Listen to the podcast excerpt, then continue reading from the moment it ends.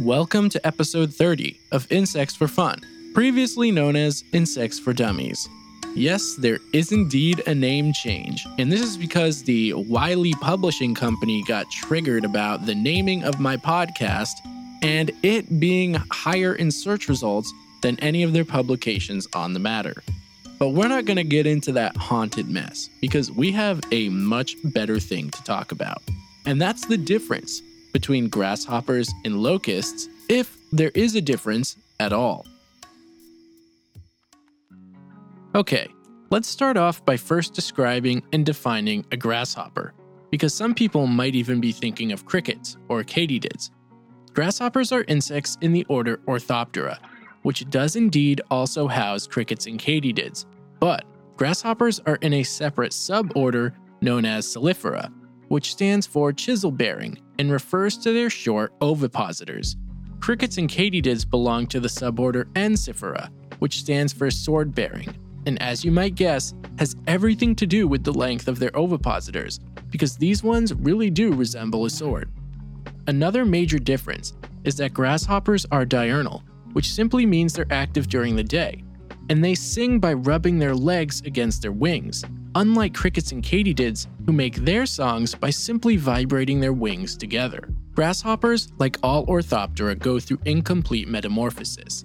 They simply hatch from an egg and go through a series of molts, with each one looking more and more like the adult.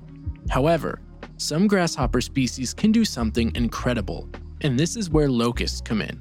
You see, of the 11,000 some odd species of grasshoppers, 25 are able to do something truly extraordinary and that would be their ability to completely change both their appearance and behavior into what we know as a locust. This Jekyll and Hyde type transformation results from a set of conditions being met with grasshoppers in the family Acrididae. If food becomes scarce and these grasshoppers are forced together in one area, their bodies start releasing serotonin from the extra stimulation. This release of neurotransmitters causes behavioral changes which further escalates the change from a peaceful solitary animal to a voracious horde of flying field destroyers. This is an even more likely scenario if rain comes and provides an abundance of new food to this heavily gathered area, causing a further increase in their population. Ordinarily, grasshoppers cannot fly very far, but once the genes start transcribing the code for locust, then their wings become more developed, and their brain actually increases in size too. These changes allow them to take flight and recognize others of the same species. Locusts have actually been clocked at flying 20 miles per hour, or slightly over, making them rival dragonflies for the fastest flying insect. And they can maintain flight for extremely long distances. For example, desert locusts regularly make a non stop trip across the Red Sea, which is at least 300 kilometers. This transformation from grasshopper to locust can occur at both the adult and the nymph stage, and can even be reversed. The color changes are incredible too, with extremely flashy primary colors like red and yellow. This coloration is a warning to predators, but also a signal to other locusts, which can help them see each other and band together, forming even larger swarms. These swarms are usually documented from Africa, but locusts could swarm in a variety of locations. Grasshoppers with this ability can be found in Asia, Australia, Europe, the Americas, and the Caribbean. The most widely spread locust is the migratory locust, known as Locusta migratoria. This species of grasshopper slash locust is found in Asia, Africa, Australia, and New Zealand. It's even featured in the popular video game Animal Crossing. Locust swarms are also referred to as locust plagues due to the fact that they are incredibly destructive and can actually displace and force populations of people to leave an area. A locust swarm is not merely thousands of individuals, or hundreds of thousands. You see, locust swarms are usually 40 to 80 million ravenous insects, which can eat over 300 million pounds of food in one day. Yes, that's 300 million. And no, I didn't sit on the zero key. A swarm the size of Paris can eat as much as half the population of France in one day. which is why these insects are a power to be feared by many people. This is especially problematic when the countries facing these insects are already struggling with natural disasters and inner conflict. At this point, we're all thinking, okay, but how on earth are you supposed to prevent that or prepare for something like that? And the reality is, trying to do anything about it once it's already started is extremely difficult, especially once they've begun to fly. Nowadays, people have been using biopesticides that incorporate a deadly, naturally occurring fungus. We also do surveillance checks by looking at weather conditions along with aerial surveys in areas where locust swarms could potentially start. If many grasshoppers are congregated in an area, then pesticides are used to reduce the population before it can get to swarming levels. Other tactics are to lay down large bands of pesticide from the air in front of an oncoming quote unquote hopper band. A hopper band is a large army of flightless nymphs also known as hoppers. Once these nymphs walk over the laid down pesticide, the nymphs start absorbing the fungus and cannot continue.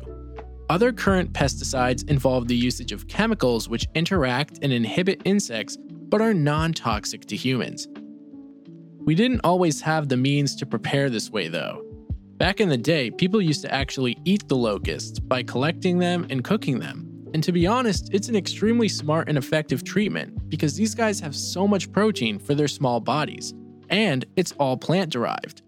The only issue is that this doesn't prevent the start of a swarm, and it also became unhealthy once people started using wide scale toxic pesticides in the 80s. If you live in an area that sometimes sees these swarms of locusts, then I'm sure you're familiar with how insane they can get. And I'd even love to hear about some stories if you have any. Just send me an email to insectsfordummies at gmail.com. Now, if we get enough people willing to email in any wild experiences regarding any insects, I might be able to start doing listener stories, which would be super cool. Anyway, back to the insect at hand. If you're living in the United States and thinking, thank God we don't have to worry about that, well, there was a time when we actually did. Prior to the 1930s, we had a grasshopper species known as the Rocky Mountain grasshopper, and this was an incredibly destructive species that used to span the Great Plains into Canada, down into Texas, through Montana, Dakota, Nebraska, Colorado, and Arizona. But it was also as far west as Washington, Oregon, and California. Now, the crazy part is when these grasshoppers started swarming as locusts, they could actually move as far east as to cause farm damage in Vermont and Maine. But this east activity was only recorded in the mid to late 1700s. It's pretty uncommon, but the swarms for these locusts were recorded up until 1877, and the last living specimen was collected in 1902. The largest swarm ever recorded in the history of all insects happened in 1875 when the Rocky Mountain locust had such a large population boom that they literally eclipsed the sun and formed a mass greater than the size of California. Now, this mass had over 12 trillion insects. Think about that for a second. This flying mass of hungry locusts was greater than the size of all of Japan and had over 12 trillion insects when we just calculated earlier that 80 million translates to 300 million pounds of food in one day. So, this literal giant dark cloud of locusts was able to eat an amount of food equal to 4.5 trillion pounds. One woman wrote about it in a children's autobiography stating that the cloud was hailing grasshoppers. The cloud was grasshoppers. Their bodies hid the sun and made darkness, and the rasping whirring of their wings filled the air, and they hit the ground and house with the sound of a hailstorm. Now, the really mysterious part of this whole thing comes from the fact that this species of locust completely vanished in the following 28 years. There were no more major swarms after the year 1880 and the last locust ever collected was right at the beginning of the 1900s. it's hypothesized that the reason came from all the agricultural work that had been done through the Great Plains, like plowing and irrigation, along with trampling from cattle. The fact is that this insect, despite its immense swarms, only had one small range of permanent residency within the Rockies, which also happened to be a good location for farming. At any rate, this grasshopper slash locust is no more, and the US has not seen a locust swarm since. But again, this is not the case for other countries, like Africa, which is now infamous for being plagued by a different species known as the desert locust, which we briefly mentioned earlier. The most recent locust swarms lasted from 2019 to 2022, which started with a cyclone in 2018 that brought a lot of rain to the Arabian Peninsula. Those swarms grew and spread to various countries in the area over the span of the last three years Thankfully, it's finished, and we currently don't have another active swarm at the date of this recording. Locust swarms have always been a bad omen in popular culture, being associated with the end of times or extreme global disasters. It certainly predated the Bible, otherwise, there wouldn't be a famous biblical plague about them. Let's just hope we don't see more real world applications as the weather continues to become more and more unpredictable. This concludes today's episode on Insects for Fun. The name may have changed, but the email is not. It's still insectsfordummies at gmail.com, and I would love to hear any of your stories. If you've enjoyed today's episode, as always, please make sure to rate the podcast and review it on whatever platform you're listening. It really does help a monumental amount. Next week, we're getting into some giant silk moth territory, covering a caterpillar that is very impressive.